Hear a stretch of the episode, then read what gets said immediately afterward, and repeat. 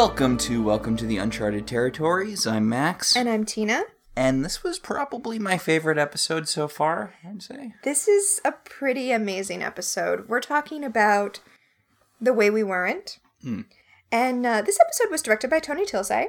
We've seen him a bunch. A lot. Yeah, he seems to direct a lot of the more dynamic episodes. Mm. Uh, and this episode was written by Naren Shankar. Is that a name we've heard before? That is not a name we've heard before. They have only written three episodes of Farscape. This one, which is one of the best episodes of Farscape. Mm. Beware of Dog, which I'm only eh on. And the second part of Liars, Guns, and Money, which is, again, one of the best episodes of Farscape. Hmm. So it's kind of a weird resume there. Uh, two out of three ain't bad. As, as Meatloaf would say. Yes. So the episode opens with D R Ds going all worry bananas. I honestly kind of thought the D R Ds would be a, would be a bigger part of the show. We get more D R Ds later. Okay, because they show up every so often, but you'd think they'd be bigger plot-wise, given how important they are to the running of Moya. Well, the D R Ds are like pets. Hmm. You know, I, I mean, they serve the the story purpose of pets, not that's what they do on Moya. But they serve the story purpose of pets, and at some point, a character is going to be trapped in a D R D. No, no, uh, the space equivalent of a cat lady. Oh. Okay, that that's also cool. I thought someone might get their brain stuck in a D R D. The, there is no episode where a person gets their brain stuck in a D R D, but there absolutely should have been. I know, I'm disappointed now. I, me, t- me too, honestly, me too. Yeah, John gets stuck as a D R D, and he's all worrying around trying to get people's attention, and, you know, Ben Browder's doing the monologue, and the D R D's just like... Dang, I want that now. Especially because, and I don't feel like this is a spoiler because this is a sci-fi show.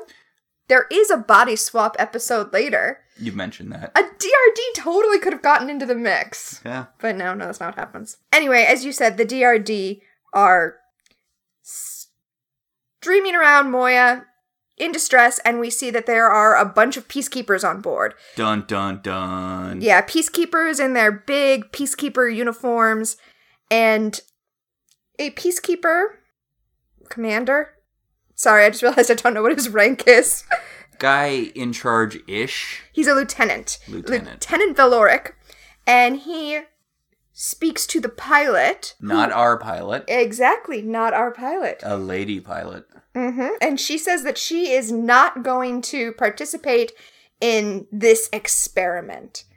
Also, I mean, it is a lady pilot because, you know, it's a lady's voice. Hmm. Um, but I was wondering how would you know it's a lady pilot? It's the same kind of puppet. They put eyelashes on it. Right. They didn't do any of that, like, weirdly gendered stuff. But the captions do read lady pilot. So there, there you go, I guess. Yeah. So she refuses to go along with their wicked schemes, and they just, you know, they're like, okay, I guess we'll shoot the crap out of you. Yeah, Crais comes in, so, oh, now we realize this is a flashback, because there's Crais. Mm-hmm. Crais, when also, he was... Also, because this isn't our pilot. Yeah, that too. I guess this could be a different Leviathan. It definitely could be a different Leviathan, which we'll talk about. Mm. But Crais wants to know why Valoric hasn't taken care of this yet, and Valoric is like, I was waiting to see if I could convince her. And Crais is like, no, just shoot her. Just shoot her dead. And that's what the commandos do. They shoot her dead. Yeah, it's very much like, um, it's like that scene in RoboCop, back when he was Robert Cop, before they shot him all those times. Yes. Where it's it's an excessive amount of shooting of a person. It's just yeah, a lot of shooting. A, a gratuitous amount of shooting, if you will. Yeah, and we see that Valoric looks really upset, even though, you know, he's a peacekeeper, but he is a he's an upset peacekeeper. He definitely does not want to be doing this. Well, it's too late for that, dude. Yeah, maybe he shouldn't be a peacekeeper. Although we know that the peacekeepers, you know, forcibly recruit people, so maybe he didn't have a choice. Mm. They're like Amway. Yes, yes. The peacekeepers are basically just... I was going to say an evil M L M, but let's just say M L M. They're M L Ms in general. you know, you, you have a friend from high school who you haven't talked to for a while, and she's like, hey, you want to be a girl boss, making your own money, seeing the universe? You know, you set the rules. You, I don't know, I don't have friends from high school who have tried to do this to me. But uh, you can be your own girl boss. You could be your own hashtag girl boss if you join the Peacekeepers. Have you had friends from uh, high school who've tried to M L M you? Um, yes. Yes. Okay, so... I had a friend who, when I was much, much younger, tried to get me to join the sex toy M L M, and I almost did. Uh, in fact, the reason I didn't is because I didn't have enough money for the startup kit to do the sex toy M L M, so mm. got saved there. And um, I don't, I don't begrudge them. I'm pretty sure she doesn't do M L Ms anymore. And you know th- that particular kind of M L M, I. It, It's more like a fun thing you do on the weekends. You know, you go do sex toy parties. Mm, yeah. So. Like that one episode of Bob's Burgers. Yeah, or that one episode of Crazy Ex-Girlfriend. My cousin does M L Ms. And I have a friend who did like those nail um, M L Ms. Mm. You, do you know the one I'm talking about? No, I don't. I'm not really the market for M L Ms. Okay, so it's actually one of the better ones. And... she actually does run her own business, like legitimately, not an M L M. Mm-hmm. And the the little the nail po- the, it's not nail polish; it's like a little cover that you put on your nails. Yeah. Anyway, I think those that's one of the more bang for your buck ones. I'm really surprised that M L Ms are as popular as they are, given that I think every single T V show ever did an M L M episode. Yeah. King of the Hill did one. Superstore did one. I'm fairly certain Malcolm in the Middle did one. I mean, everyone thinks they're the exception and they can make it work. And and my friend who does the nail one, she never did try to recruit me, but she did ask me if she could do a Facebook party on my page. Hmm. And I was like, sure, go for it, whatever. And I kind of felt bad because, as you can tell from this expansive list I've just given you, I don't have a lot of friends who are into M L Ms, so I don't think she generated a lot of business off of my friends list on Facebook. Yeah. Yeah, I, I got some, I got a message from someone I knew in high school that I thought might be the beginning of an M L M thing because it was a list, it was like this aspirational list thing that I didn't finish reading because I'm like... oh my god, this is so boring, and it totally missed the mark, because it's like, are you spending all of your time in clubs, but you're still alone, or something? It might be a, it might have been a religious thing, though. Oh, maybe it was like trying to sell you one of those lifestyle courses, where they teach you how to be rich. Like, Rich Dad, Poor Dad. Ugh. Those, I, I don't get those, like, those have to, you have to be really desperate to do one of those, right? Because they don't seem like they work for anyone, like... I mean, I don't think you have to be desperate, but I think you have to be a little naive. I mean, I don't want to quote it because Scott Adams is an awful person, who I end up quoting on podcasts more than I mean to, but he's an awful person. But he said in one of his Dilbert books, he's like, the secret about rich people is that they don't want company. Right? So never trust a rich person who tells you that they can make you rich, which... I mean, that's pretty good life advice. Weird how he ended up going all in on Trump, although his thing was he appreciated Trump because he was a master grifter, not because he believed him. And I'm like, that's worse, arguably. But that's worse. You see how that's worse, right? I will say what happened is... Dilbert took off, and Scott Adams became rich. So, do you remember the Dil burrito? I do remember the Dil burrito, but not from not from living through it. I remember it because the A V Club did an article about it a couple of years ago that I read and was like, what am I even looking at? I was going to say Jim Davis wishes that he could market uh, Garfield like that, except Garfield has an actual restaurant, so. Yes, yes, Garfield Eats. Mm. Does that still exist? I have to imagine Corona killed Garfield Eats if it survived till Corona came. Well, the Garfield Eats was more popular overseas than here. Mm. And I know other countries have it under control better than we do. So I think it might actually still be okay. You know, we went off on like three different tangents when we were just about to do the big act out reveal. Oh, yeah. One of the many people who shot the female lady pilot to death so many times was Aeryn, which, I mean, yeah, she was a peacekeeper. And it turns out that this was on a holo clip, a video clip, a whatever yeah. clip. And I really love the way they do it. Like, when Aeryn takes off her helmet and we see that it's her, the camera, like, zooms in on her and the film becomes grainy. And then it fades out so that we see John looking at it from behind it. So my thing was less, oh my God, I can't believe Aeryn killed that pilot, and more Jim from the offices. So you're just recording us in the bathroom now, huh? Because is Moya, like, does does Moya automatically record everything that happens in her? Is this a peacekeeper thing? I, I want to know. I, if I was one of the people in the room, I would be concerned about being filmed all the time more than the fact that Aeryn, you know, killed someone. Well, we don't know who put the hidden cameras around, but Chiana and John, who are the ones who are watching this video, speculate that the peacekeepers did it to spy on, you know, their crew. And we have no reason to think that that's not true. So that's, it was the peacekeepers. Also, as a side thing, I don't actually remember. Do we find out how they found the holo clip? Chiana was just cleaning things out and she found it. She found the camera and this was in the camera. It's weird. It's weird that that didn't come up until now.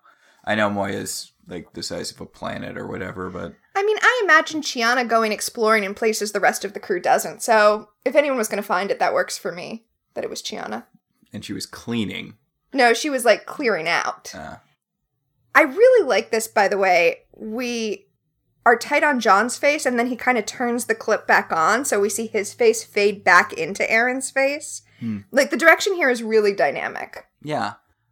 So, everyone's pretty furious about this. Like, everyone is really, really mad that Aeryn was doing peacekeeper stuff before she joined them. I mean, I love Chiana, who says to the rest of the crew, what, did you think Aeryn was one of the nice peacekeepers who, like, didn't do any of this shit? So everyone is, like, bonkers upset. John and Chiana have shown the tape to everyone, and they're all, like, bonkers upset that, you know, Aeryn did peacekeeper stuff before defecting. I don't get why anyone is surprised about this. I mean, Xana's like, how come you didn't tell us that you did this? And Aaron's like, I did a lot of shit on a lot of Leviathans. I didn't know it was this one. Are are we really going to get into this, Zhaan? We we going to start talking about this sort of thing, Zhaan? We're going to start talking about stuff we did before joining the crew. Yeah, we're going to talk about who we may or may not have murdered when we were having sex. Like, I mean, obviously Zhaan had better reasons to kill the people she did. Yes, of course. Yeah, not definitely don't want to both sides this. Yes. Aeryn is very clearly in the wrong, but at the same time, like, I don't know why this is surprising to anyone. And again, I really like this episode. I think it's a really good episode. But also, honestly, I like this a lot more than Crackers Don't Matter. And I feel like it is a more serious, better version of Crackers Don't Matter. Mm, because everyone's kind of going at each other? Yeah. Everyone's divided over... Well, right now, everyone's just all in on Aeryn. But everyone's kind of different levels of angry at her. And that manifests in... sort of breaks between the rest of the crew. Mm-hmm. Like, Rigel's like, I think we just need to throw her out into space and let her die there, because clearly we can't trust her since she did the crap we know peacekeepers do all the time back when she was a peacekeeper. Right. Uh, Zhaan gets angry that she murdered a helpless pilot, and Aeryn reminds her, um, remember in the third episode when you cut off Pilot's arm? I do love Aeryn calling that back. Aaron's like, look, we've all done things we're not proud of. Y'all more recently than me. Like... Well, and I think this is valid. Aeryn says, you know, I was a different person then. I had different values, different priorities. And this takes us into a flashback because we're going to see Aaron's peacekeeper life. But I think before we see that flashback, it's important to realize the Zhaan, who is who she is now, cut off Pilot's arm. Okay, I, I'm not going to disagree with you exactly. Okay. Aeryn is the same person she was back when she was a peacekeeper, but her moral code has changed. She's always followed her moral code the same amount. It's just shifted dramatically into a different direction. Okay, I'm going to disagree with you, which we will talk about when we get to the climax of this episode, mm. because I don't think that Aeryn's behavior at the end of this episode is even in the same galaxy as current Aeryn. And I don't think Aeryn then thought it was moral. I think she realized that what she did was an immoral act, but she did it to further her career. Mm. Like, you can tell she feels conflicted about what she did. But isn't that, like, moral within the way Peacekeeper's morality functions? Well, but if it is the way you're saying, I think she would have felt no guilt. We can see from Claudia Black that she felt guilt. Ah, okay, that's that's a solid point. So, in the flashback... Back in time. Ooh, back in time. Yeah. Prowlers are whizzing throughout Moya's nether regions, I guess. It's weird to think of Moya as, you know. Oh, yeah. It is weird to think about her as a living ship when people are flying into her. Mm. Wow. Okay, well. I don't like having discs inserted into me. Except for Oreos, and even then, only in the mouth. Wow. Okay, well, the reason... That was a Futurama reference for this, when Fry was in the uh, Robot Insane Asylum. God, yes. That depiction of mental uh, illness has probably not aged great. No, I suspect it hasn't. Anyway, the reason Aeryn is watching these Prowlers land is because we discover she has been taken off Prowler duty and has been assigned to cargo transport for Lieutenant Valoric, and she is not pleased about that. Cargo transport apparently also includes shooting the crap out of pilots. I mean, yes. Well, it's like that uh, that TikTok of that guy who's like, they hired me to flip burgers. I'm not a, an electrician. Who he's at like some fast food chain, and he's showing like the job he was assigned to do that day was to fix some wiring problem, and he's like, I'm really not trained for this. Oh, yeah. No, I haven't seen that TikTok. Also, that's super dangerous. Wow, capitalism is the worst. That is one of the things about working jobs like that, though, where, A, people are awful to fast food workers, especially people in positions of power who make fun of people who flip burgers. But those jobs require you to be able to do a wide range of things competently. It's true. Like, I worked in fast food for a, let me be clear, very short period of time, mostly because I had to be at my job at five in the morning, and it was really oh. far from where I lived. It was so far, in fact, that the trains were not running, so I had to walk there. And I'm like, this is not tenable long term. No, that's way too early. I've never worked fast food, but I did work at a movie theater, and I did have to work movie theater concessions. Mm. And concessions was always the worst assignment when you were working at the theater. Eh, maybe door, but that's because door was so boring. Mm. I'd rather be... doing something grueling than something boring, but that's like just my personal preference.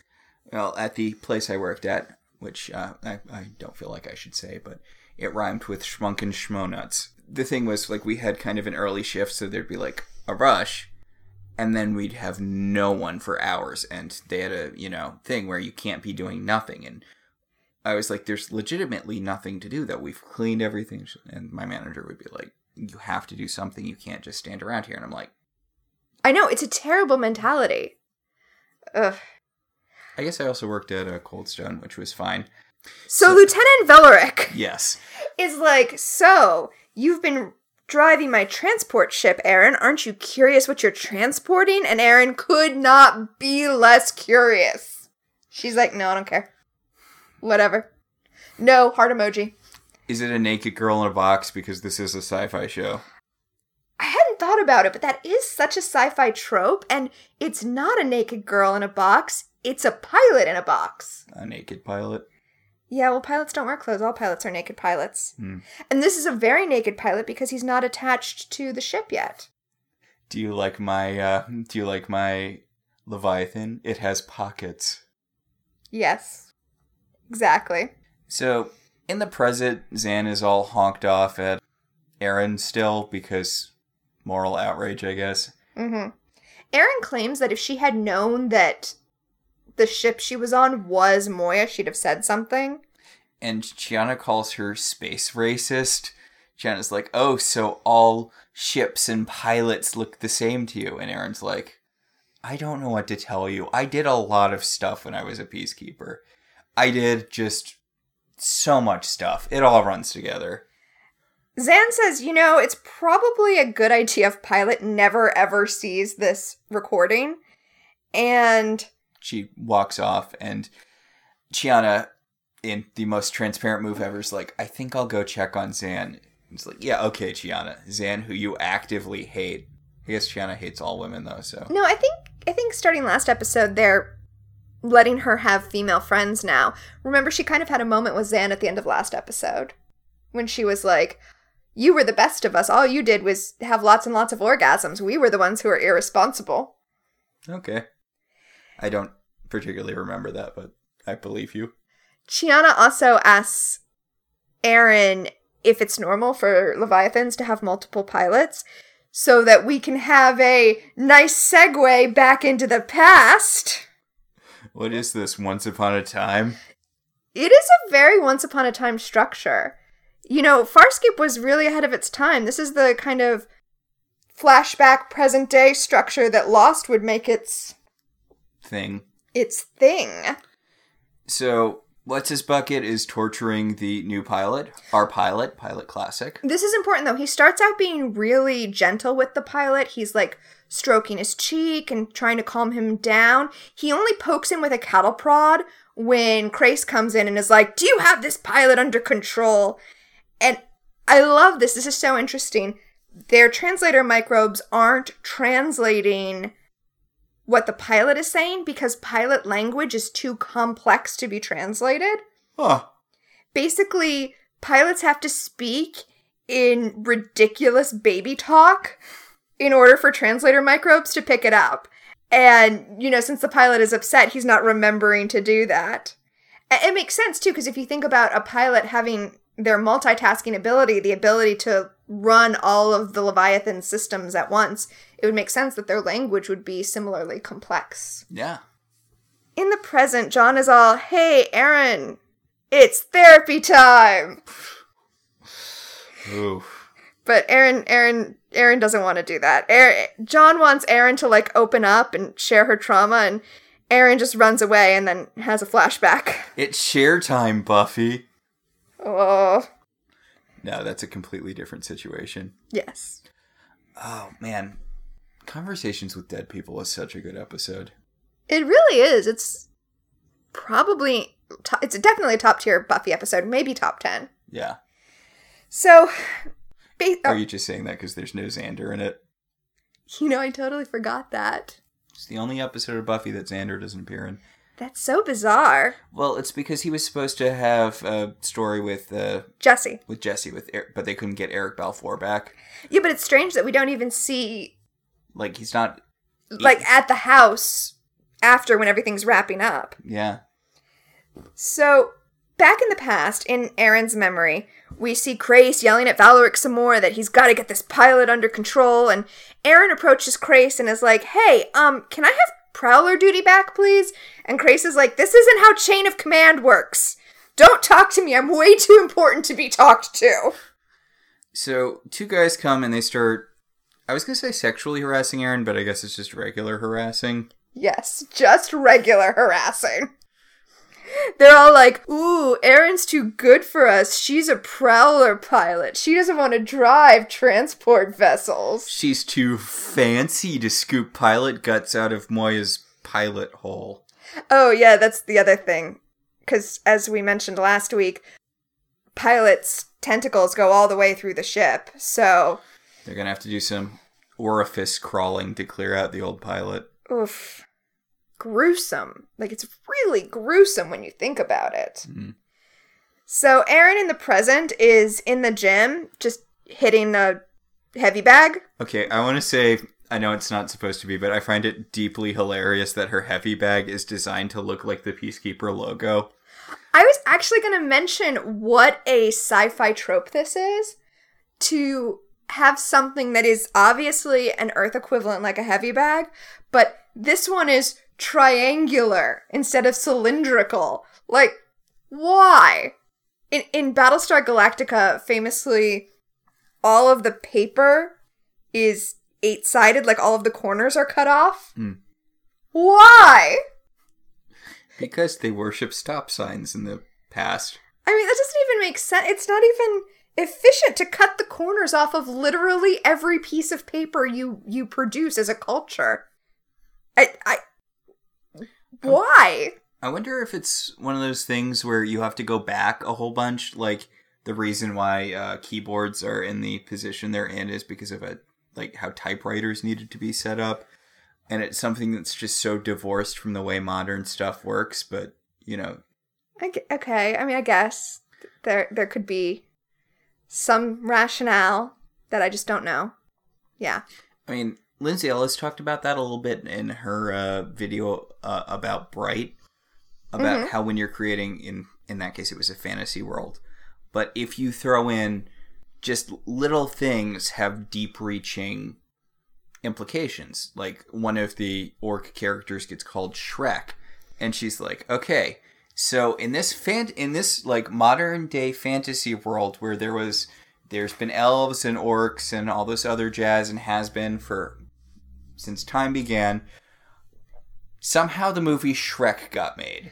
Somehow Walt Disney created a like he created his movie company, which, you know, created children's media based on fairy tales. Which were which apparent, apparently also exist. Which apparently also exist. And um, it, it became such a cultural touchstone. They became so ubiquitous. That it made sense to make a mocking movie out of it with Shrek. Yeah. And yeah, no, I Lindsay Ellis's breakdown of Bright is great. You're right, yes. The existence of anything like this implies a whole history. And in Bright, it's bad because that history obviously isn't there, so what are we doing? Here, you're right, a a, a pyramid-shaped, or a, a prism-shaped, a prism-shaped heavy bag implies a whole other culture. Hmm. Well, I mean, just the fact that it's their logo, and I guess the Peacekeepers are pretty well branded yeah. as a society. Fascists usually are. Hmm.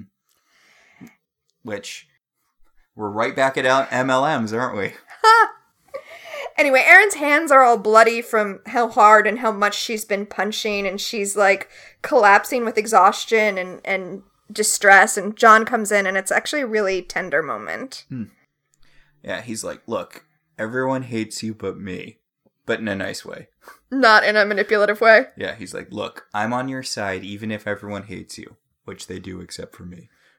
But no, look, everyone will come around, like, we all know you've done nasty stuff before. Like, mm. I mean, it's really nice the way he's comforting her. He's just holding her and letting her kind of break down, just supporting her while she breaks down. I honestly really like the way that the scene is shot from above, oh, so that yeah. John and Aeryn are literally inside the Peacekeeper symbol while they're having this conversation. And not just that, they're inside the white part of the Peacekeeper symbol, but they're being held apart by the red part. Yeah. It- like... It's really good shot composition.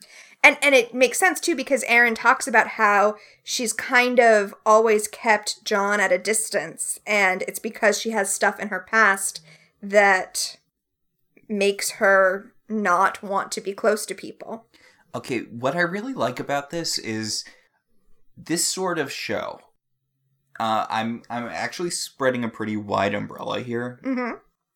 But this sort of sci-fi... female lead, male lead, X-Files, you know, a lot of the show hinges on, you know, this, the two human pairing that, you know, will they, won't they? Oh, it looks like they're going to, but maybe they won't.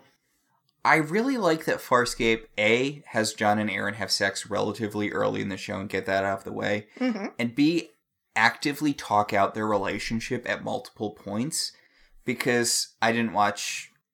really any X-Files, but I've seen enough of this sort of show to know that they kind of need to drag this out for multiple seasons, because if the characters get together, it's like a bullet in the head of the show. Well, I have to say the way this show addresses that is unconventional.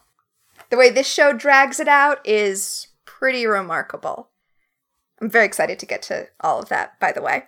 So Aeryn talks about, I mean, we, we should actually discuss, Aeryn talks about, hey, look, I am romantically attracted to you. I I would like to have a relationship with you, except I'm a peacekeeper, and that's not the way relationships work with us. With us, relationships are basically just sexual. There's not a there's not an emotional component to them, and there is an emotional component to our relationship, which is reminding me of something in my past, which is making me not want to continue moving forward with you. Yeah, she says that peacekeepers just consider sex essentially recreational. Mm. And remember, earlier last season, we learned that Aeryn knows that her parents were unusual and that they did love each other. Her mother came to her and told her that her parents loved each other, and that's unusual. Her parents were freaks. Yes. And, and she carries the same freak gene. She does. In fact, she was lovers with Valoric, and she thinks that she might have loved him. Valoric was the guy who was, like, treating uh, Pilot kindly and then started zapping him in the nards as soon as... Uh... Crais showed up. Yeah. And John is like, wait, but you said he was cattle prodding Pilot. Isn't he a terrible human being? And Aeryn is like, no, he was actually... a really good guy in a way that will unfold in the rest of this episode, but first we're going to be interrupted by Pilot on the clamshell who has seen the tape. Okay, how crappy a job did Zhaan do hiding it, or did Zhaan just run and show it to Pilot? Well, Rigel's the one who showed it to Pilot, and we already know that Pilot is exceptionally good at finding, so... Hmm. Aeryn is going down to Pilot's den, and she tells John she's going to go alone. This is This is just... her and Pilot. And she reminds Pilot, they are closer than anyone else on the ship. She has Pilot's D N A in her. Mm. Even John hasn't been that close to her. Oh. It's I mean, not still there. Yes. Was that too gross? Was that too graphic a joke? No, because that's the joke I was making and then you just built off it. Okay. Uh, I'm undercutting a really powerful scene. Yes. Pilot is super bonkers honked off because, you know, she murdered his predecessor here. And, like, this is a really big deal. Like, he he shouldn't be bonded to Moya. He should not be Moya's pilot. The lady that Aeryn killed, that Aeryn participated in the killing of. Mm-hmm. I mean, she's, like, what, a sixteenth responsible for the death of this... lady, if we're parceling this all out. Yeah, sure. That's, I mean, maybe like, I'd say she's like four point one seven percent responsible. She murdered her. Yeah. So Pilot grabs Aeryn by the neck and holds her up. And... remember, Pilot is big. Yeah, Pilot is huge. Although we only see his arm from the... like elbow out when he grabs Aeryn by the throat, because as huge as the pilot puppet is, they did have to detach the arms to shoot this because he's not quite, his reach isn't quite that far. Mm. But him hoisting up Aeryn by her neck causes us to flash back to Pilot being lowered into the den for the first time, which, by the way, there's an above shot of this.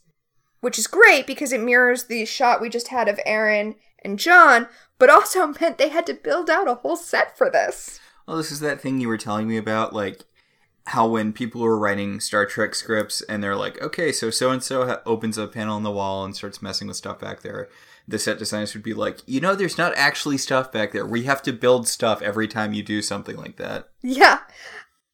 It must be amazing to be a scriptwriter and just throw these things out there and then... not even think about, oh, that means people have to build, like, a whole thing. Well, Talking Simpsons, as uh, mentioned, uh, about, you know, the people who write The Simpsons talk about, like, the animation gnomes, where you could just be like, okay, so Homer's juggling a uh, chainsaw and Bart and a horse, and they just have to figure out how to do it. Well, just this week, somebody put out an oral history of Marge versus the Monorail, mm-hmm. and one of the things they talked about in that oral history was how they had to animate North Haverbrook. They had to create a whole new town that didn't exist before. Yeah, a ghost town. Yes. God. Classic Simpsons is so good. I know. I know. The fact that you can do one of those on just any random episode. I mean, obviously, Marge versus the Monorail's a big one. The whole thing with why uh, why George Takei wasn't in it. Oh, I love that, I, which I didn't know until I read the oral history. They originally asked George Takei to be in that instead of Leonard Nimoy. Because he's a reoccurring person, or he he, he is a reoccurring uh, guest star on The Simpsons. Right, but he also works for California Transportation Agency, so he didn't want to do an episode trashing monorails. Yeah. Like, as, I think he's on their bureau of something. He's on, like, the California Transpira- uh, Transportation Bureau.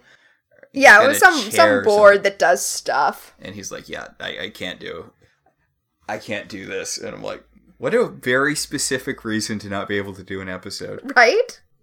And, and then, of course, later they got uh, Leonard Nimoy back for the uh, X-Files episode. Yes. Well, and, and personally... I, I am a public transportation nerd, mm. so I was very excited to hear that George Takei also is into that.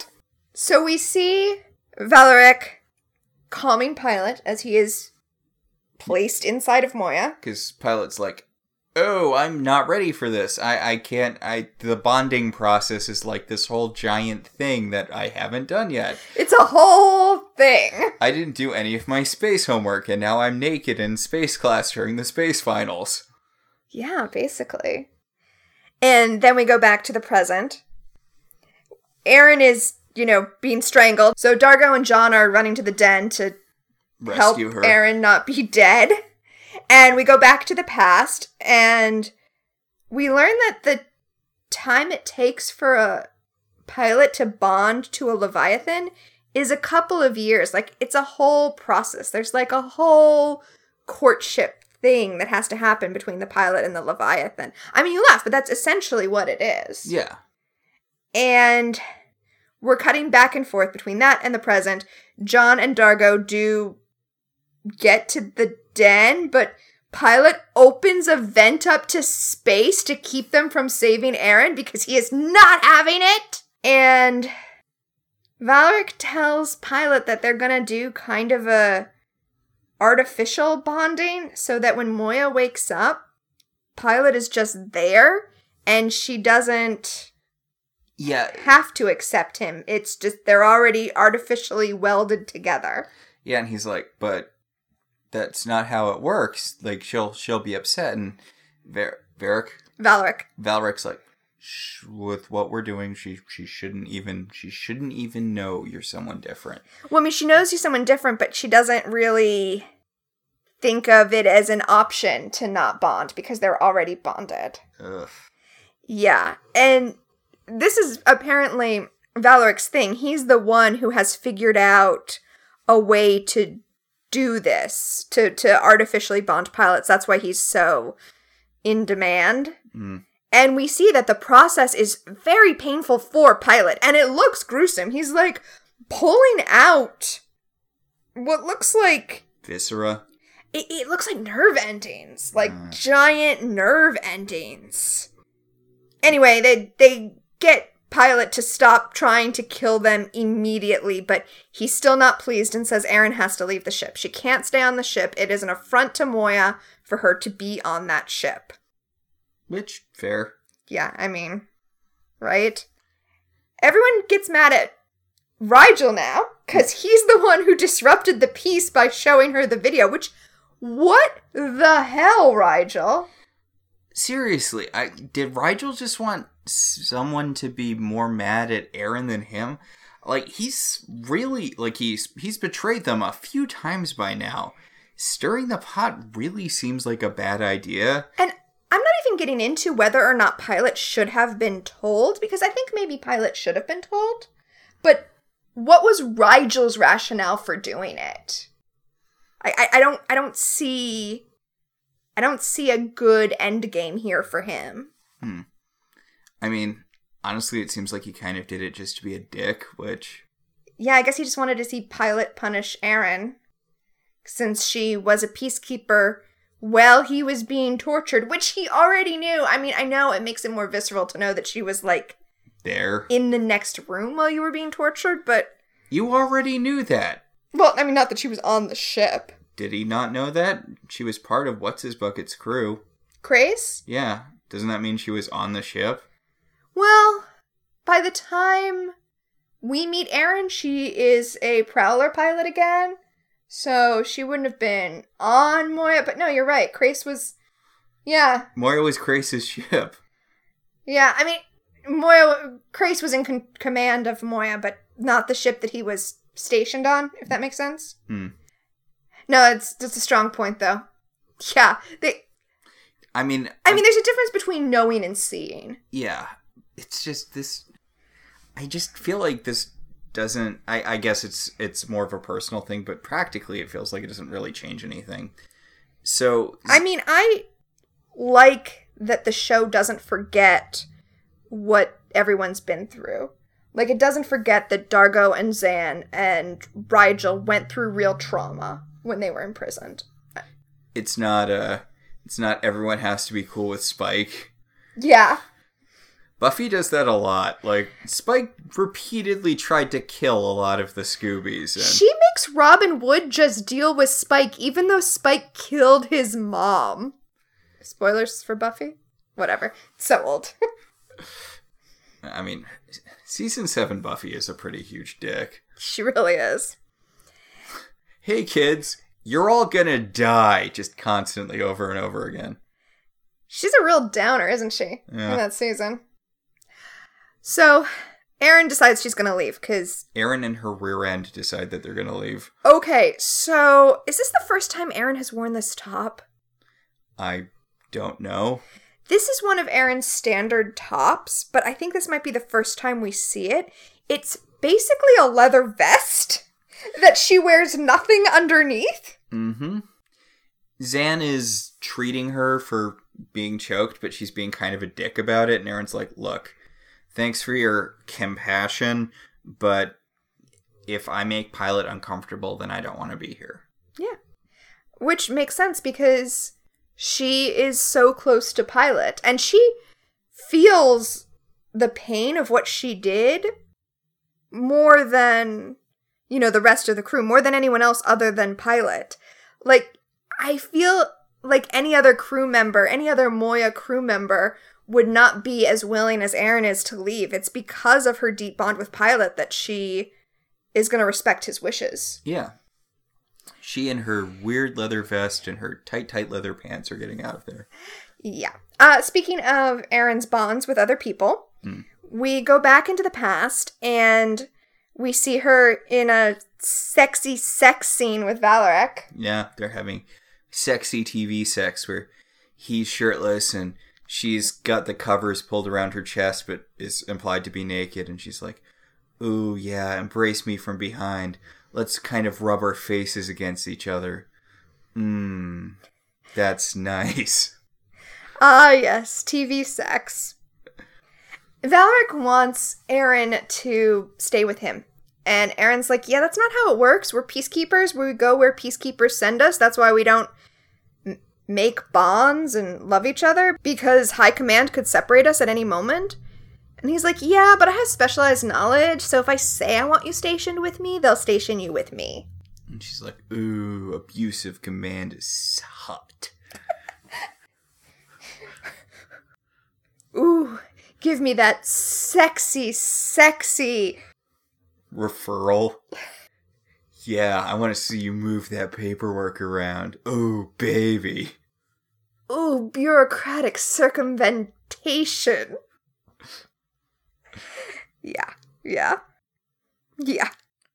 But then she's like, no, I can't. I must do my duty as a peacekeeper. And he's like, why don't you do my duty as a peacekeeper? Okay, and we're being silly, but honestly, he is giving her straight talk. He's like, look, you can do more. You could do more than just... fly around in ships all day. You could be something great. And also, you don't have to work for Crais, who is unstable and clearly going to go off the deep end at any moment.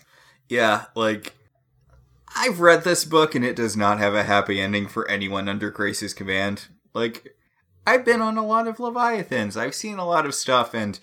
this this guy is not someone you want to stick uh, with long term. This is not a wagon you want to hitch your wagon to. A horse to yeah. hitch your wagon to. Yeah. Valoric also tells her, um, this experiment is totally going to kill this Leviathan. It is really, really bad. And we know that's true. We know that other Leviathans have died trying to give birth to these Peacekeeper hybrid ships. Mm. It's only because they put in the bare minimum effort to do a cesarean that uh, Moya didn't die. Yep, yep. It's because Moya didn't have a control collar, and Chiana was there to go do a uh, Leviathan midwifery. Mm. So, back in the present, John is like, Aeryn, don't leave!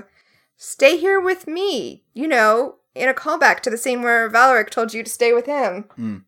And Aaron's like, whoa, deja vu. Yeah. And John's like, alright, I'm gonna go talk to Pilot, because honestly, as mad as Pilot is at you, I feel like the two of you have a bond that should allow you to not drift in space until you die. Yeah. Or find a different, you know, planet, but pro- probably die in space. Yeah. And we go back to the past and we see Pilot being connected to Moya. Mm. And Valoric tells him that it hurts now, but it's basically going to hurt forever. Yeah. Yeah. You think it might... You think it hurts now, but you'll get used to it. But it will hurt forever. You're basically the Little Mermaid now, and every time you walk, it's going to feel like a knife is cutting your fins open and your feet are stepping on glass. Kind of a kind of a dick move on the Sea Witch's part. Hey, she warned she warned Ariel. Is it Ariel in the book? No, it's just the mermaid, I think. I don't think she has a name. Yeah. And then she dies, or... She... Yeah, she, she dies, but she might or may not turn to sea foam, depending on whether or not the kid you're reading the story to is good or not. Yes, that is correct. See, the thing is, mermaids don't have souls, but they live for like thousands and thousands of years. But then when they die, they just turn into sea foam. Mm. So if the mermaid had managed to stay human, then she would have had a soul and gone to heaven. But since she was in this weird in-between space when she died, her soul is wandering the earth looking for good children. And if you are a good child... Maybe the Little Mermaid won't turn into sea foam. Maybe she'll get to go to heaven. Thanks, Hans Christian Andersen. I'm sorry that your probable gayness manifested in these weird, horrifying stories for children. I mean, we talk about Disneyfication, but maybe that story's ending could have used a little cheering up. Oh, people complain about Disneyfication, but have you read the original Snow White? It is boring as hell. Oh... An old lady gave me a poison comb. Better brush my hair with it. Oh, an old lady gave me a poison shoe. Better put it on my feet. Oh, an old woman gave me a poison apple. Maybe you should stop taking crap from old ladies. Okay, so fairy tales are designed to impart lessons. And put children to sleep. And put children to sleep. That's why they're repetitive like that. But like, it, same thing with Cinderella. Three balls. Okay, but... Did the movie do better? They had to invent this, like, weird subplot with the cat. Oh, yeah. Like, they had to do a whole thing with the cat and the mice because otherwise the movie's, what, four minutes long? Right. But, yeah. Point. But, like, I feel like Disney made some good choices in adapting some of these stories. Well, I mean, Renaissance Disney knew what they were doing. They were good storytellers. And by Disney Renaissance, obviously, I mean... The nineties. The nineties. Like... Beauty and the Beast made some pretty solid cuts when they were adapting it. We watched that recently with our daughter, and that movie holds up. It's a good movie. It's well constructed. It has almost no fat on it. Yeah. And unlike the Cocteau version, you're not... I, I know it predates a lot of this stuff, but with the Cocteau version, you're like, okay, this feels like a lot of other fairy tales. Like, she's got the Wicked Sisters, and... like I mean, the, the Wicked Sisters are part of the original story. Yeah. Yeah, it's there's a lot of stuff that Beauty and the Beast, the Disney version, did a good job in cutting. Yeah. Yeah. Like, oh, the Beast is going to die of loneliness if she stays home for too long. So her sisters are who are jealous that she gets to live with a rich dude even if he's a monster, you know, conspire to keep her home for longer so he'll die of loneliness. Yeah, no, I agree with you. Disney made good changes. There aren't armadillos everywhere. The cocktail version is worth watching if you haven't seen it. It's one of the things that old movies did to give uh, places a kind of surrealistic uh, feel, because armadillos are, you know... Oh, I thought you were just talking. No, no. There are a lot of old movies that have just armadillos in them when they want a place to feel foreign and alien. Huh. And uh, they're in the Jean Cocteau Beauty and the Beast. I also like how the Jean Cocteau Beauty and the Beast starts with basically an anti-CinemaSins thing where it's like... This you... is a fairy tale. Stop picking stuff apart. Yeah, they're like, you need to watch this movie with the eyes and open mind of a child. Otherwise, you are not going to enjoy it because fairy tales are meant to exist in a world of dreams. And if you are a pedantic shithead, you will not be able to properly interact with the material. Well, no, yeah. Yeah, you've read Warm Bodies, right? The zombie book? Yeah. I love that book. And literally, love restarts his heart and makes him human again when he's a zombie. And someone else was reading that book and was like, okay, but how does the science work? And I'm like, it's a story. It's an allegory. Stop it. Yeah. Yeah, like... Stop! I really like that book. I, I honestly, I should reread it. And I, I really enjoyed the movie, too. I feel like the movie did a good job adapting the book. It didn't have room to really go into the metaphysics of it. I think the movie was fine but forgettable. But I did, yes, really enjoy the book. Because, oh God, the whole thing with the with the human settlements being this, like, elaborate metaphor for sort of the death of the human spirit. Uh-huh. Like, you build a box to keep yourself safe, but all of the stuff that you do to keep yourself safe shuts you off from the world. It creates this whole meta-narrative about darkness, which I just uh, love so much. Okay, so I like Warm Bodies because mm-hmm. I don't usually like zombie stories. And I feel like the theme of zombie stories is usually humans are the real monsters. Whereas the theme of Warm Bodies is what makes a human a human. And that's such a more positive, uplifting story. Well, I like the thing about why zombies try to eat people's brains is because... So that they can... Feel alive. Yeah. And, like, the fact that she reignites the spark in him without him needing, you know. Yeah. So, yeah, Warm Bodies. A zombie story for people who don't like zombies. It is a really good book. And I like the movie. It's... I, I it's, think it's it, not as deep as the book, but it's it's. There was nothing wrong with the movie, but it didn't really make a big impression on me. Hmm. I, it was fine, but forgettable. So, back in the past on Moya, uh, Pilot is trying to get control of Moya, who's like, "Wait, you're not my pilot," and it's difficult. And you're tearing me apart, Moya. Yeah. Well. Then we cut back to the present, and Pilot tells John the reason he's so upset, which is that Moya only accepted him because she was forced to and tortured into it, and it's not fair to Moya, and fuck it, he rips out his lower half, and he is no longer bonded to Moya. Yeah. It's...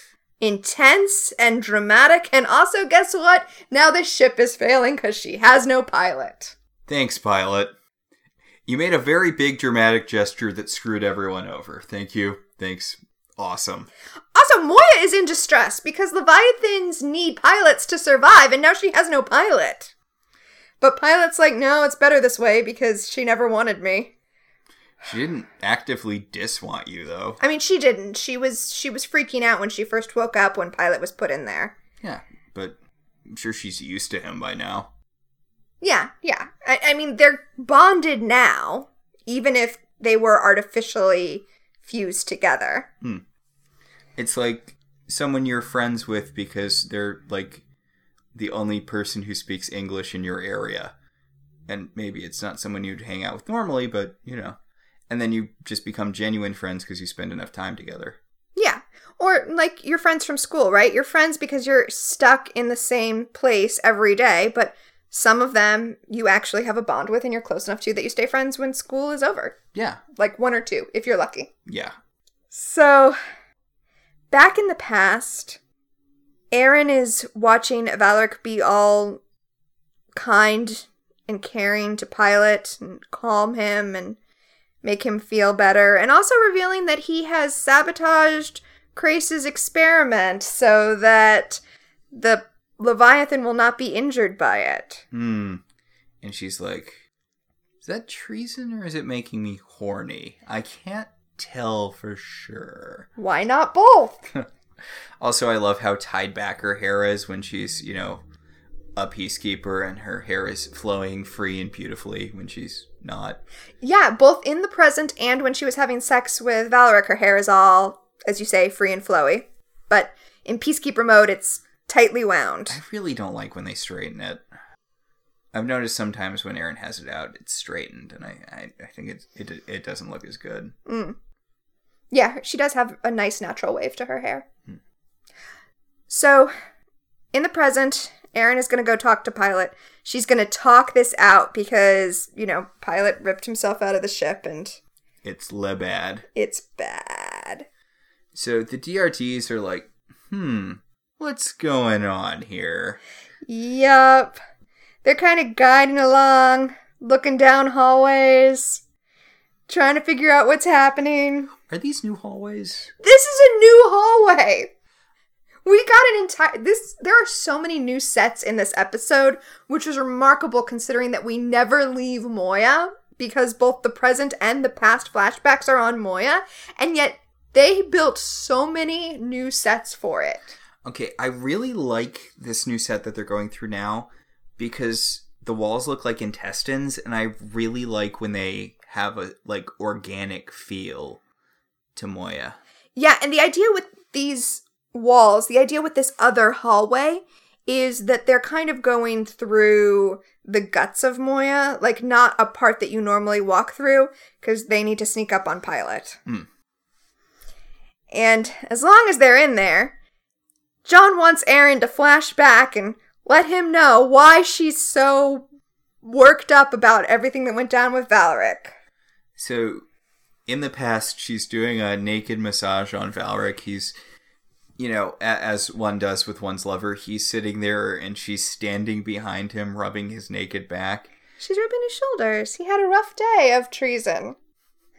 It it just doesn't seem like the ideal position for shoulder rubbing because he's sitting and she's kind of standing and leaning down over him. Yeah, I, get... I mean, it doesn't matter because she swings around and she sits on his presumably naked lap and she's like, well, hi there, soldier. Yeah. Anyway, Aeryn says she decided she does want to go with him. Whatever he wants to do, she wants to go with him. And... he says, oh, well, don't worry, I'll... I'll make sure you keep seeing stars. Usually that's associated with violence, not like really good sex. Mm, I guess that's a that's a solid point there. But uh, Aeryn kind of tries to talk him out of doing the treason thing that he did. She's like, look, I want to be with you. I want us to keep this going, but you did a treason and you need to undo it before anyone finds out. And uh-oh, before he can say anything... Crais storms in because it turns out Aeryn already turned him in. She already told Crais about his treason so that Crais would let her go back to Prowler duty. Wah wah. Yeah. Not great. Seems weird that you, uh... I mean, did you think it would take him longer to act on this? Yeah, I think she did. Yeah. Yeah, I think she thought that maybe Valoric could go undo it and get out of this, and oof. Not, yeah. Not, not so much. So he he's like, I thought what we had was special, and she's like, oh, I might have made a bad choice as they're dragging his naked ass through the halls, which has to be real embarrassing for a peacekeeper. Right? Not just are you going to be arrested and tortured and definitely killed, but also... Also, all of your coworkers are going to see your dong. Yeah. So, is Varric dead? Does he ever come back? No, Varric's dead. Yeah. Valoric. Valoric. Valoric. Valoric is dead. Yeah. There's a lot of people with names like that. Yeah. John's like, oh, that's... It's rough, buddy. Bad. Whew. So, so you... The person you loved, the only person you loved the way you love me... It, oh, that's not good. Yep. And Aeryn lets John know that the Peacekeepers never found out what Velorek did, but now she realizes that what he did was put up the shield that kept Moya from getting pregnant that D'Argo smashed, releasing the... Sperm. Sure. Or what have you. Yes. Up on command, everyone who's not John and Aeryn is just getting their three or four lines for this episode, trying to keep life support going. And can I say... Such a good move on the writer's part to not have a B-plot. Yeah, that's true. I hadn't thought about it, but yeah. Because a lot of the B-plots, I mean, there there are some solid B-plots, but a lot of the time they just take away from really good A-plots. And I mean, this A-plot is so strong. A B-plot would have weakened the episode. So. Okay, they get into Pilot's den, and Pilot is surrounded by D R Ds who are... shooting at John and Aeryn to defend Pilot, and John and Aeryn start shooting back and are like, Pilot, listen to us! And he's like, "You're look at what you're doing! You're pointing a gun at me!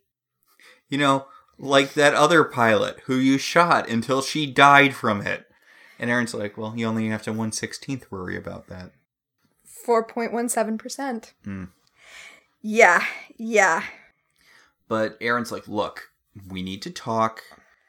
We both loved the same man. He wanted to do right by you. I should have done right by him. I'm the big sorry. Pilot's like, you're only trying to make up with me because you know you're going to die if I'm not hooked up to this ship. And they're like... Which is a solid point. Yeah.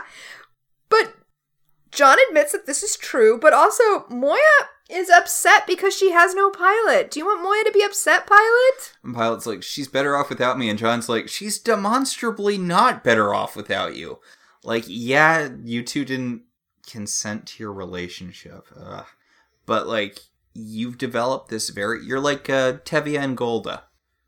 Yeah, it was like an arranged marriage. Yeah. Yeah. You're like Tevye and Golda, where it, it was an arranged marriage, but now you really love each other, you know? Yeah.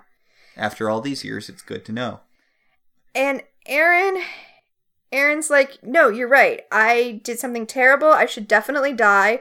You all shouldn't die, though. So just flush me into space and hook back up with Moya. And now we learn Pilot's big secret, which is the reason that he thinks he deserves to die. Hmm. By the way, that was a... Uh... Fiddler on the Roof reference? Yeah, I... I was assuming everyone got it, but you're right. Yeah. Why why would they necessarily know?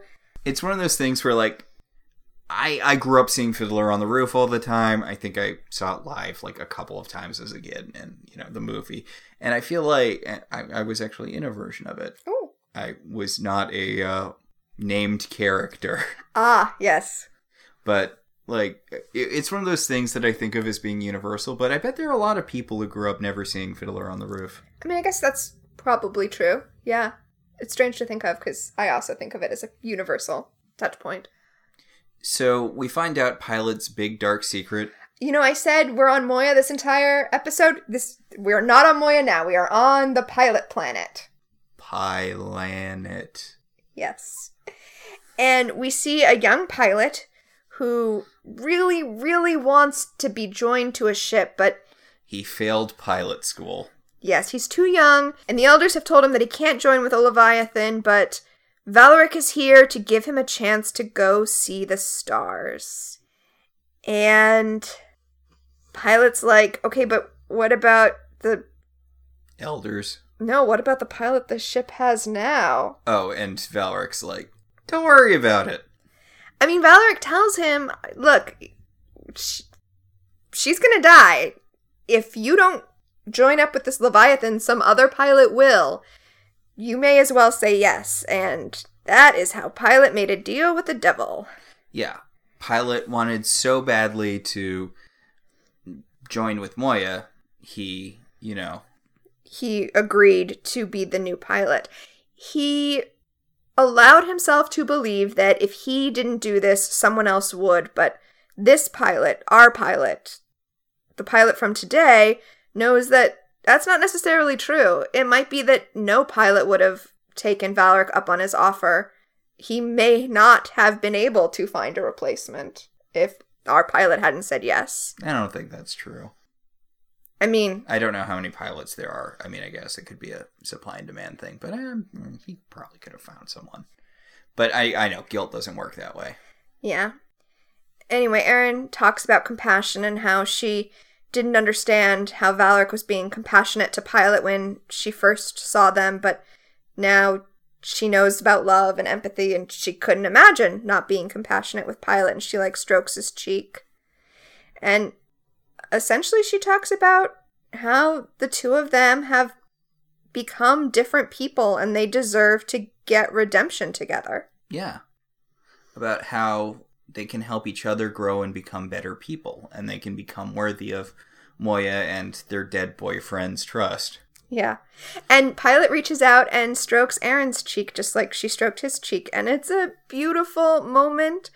And Pilot decides that he's going to connect with Moya organically. Yeah, he's going to do it th- for realsies this time. Yes. Even though it will take years. Maybe a whole year before he's really hooked up, which means that... everyone's going to die. Yeah, Moya might be a little erratic for the next year. Is that a is that a running thing? Is this how they uh, is this how they stop Moya from accessing her full capabilities now that she's not pregnant anymore? Yeah. Okay. Yeah.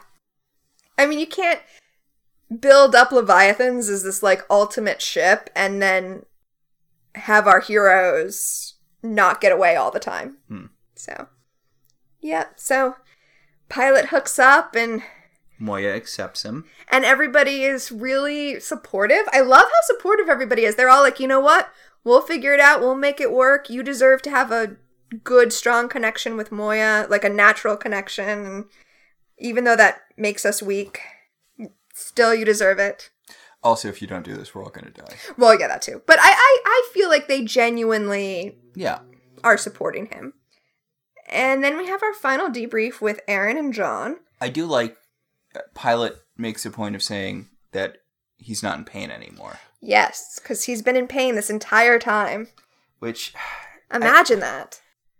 I don't generally like this sort of thing where they, like, introduce, oh, by the way, here's a problem. One of the characters has been suffering the entire time, and it gets resolved in the episode where it finally gets brought up.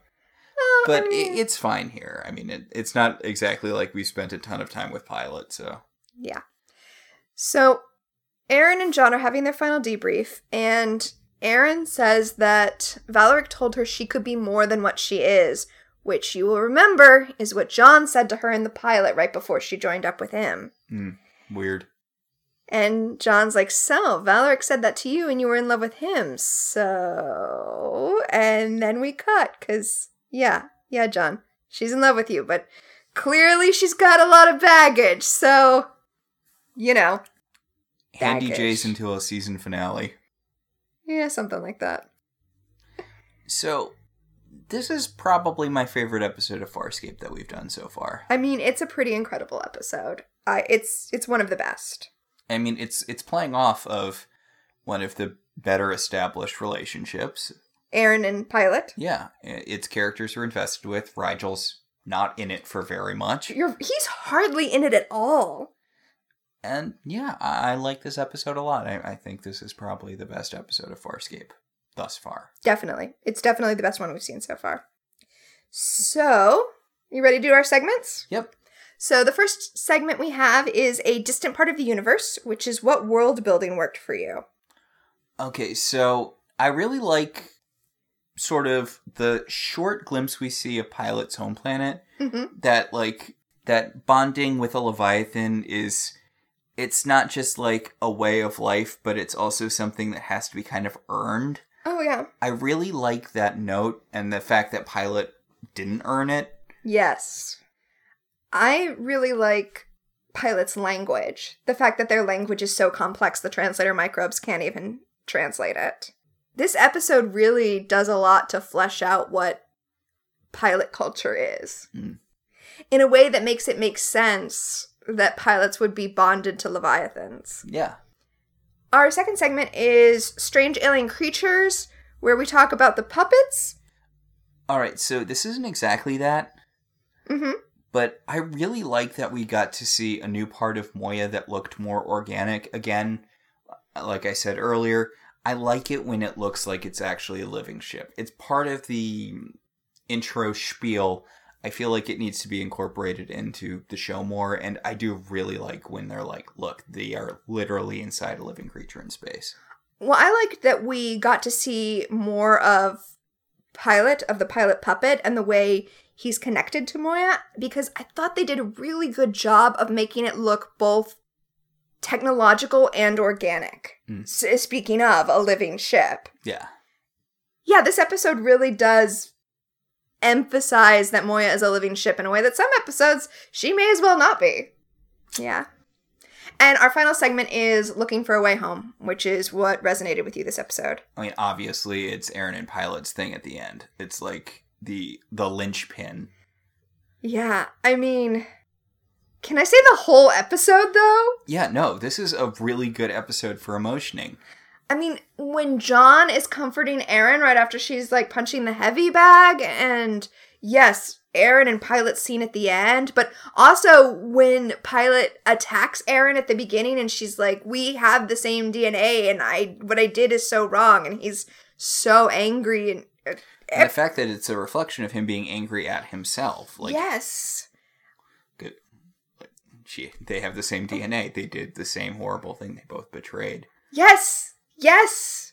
They literally have the same D N A, but also their characters have the same D N A, the same backstory, the same betrayal. Their characters arise from the same betrayal. Hmm. So I think that'll about do it for this week. Such a good episode! Such a good episode. But what have we got on the block next? Our next episode is... Okay, so I'm glad our next episode isn't a bad one. Hmm. It's an off-the-wall one, which is good because I think we need an off-the-wall one because you can't have another emotional episode. It's not going to compete with this. But just a bonkers one? The next episode is Picture If You Will. Oh, is it the one where they're trapped in a, pa- in a painting? Yes!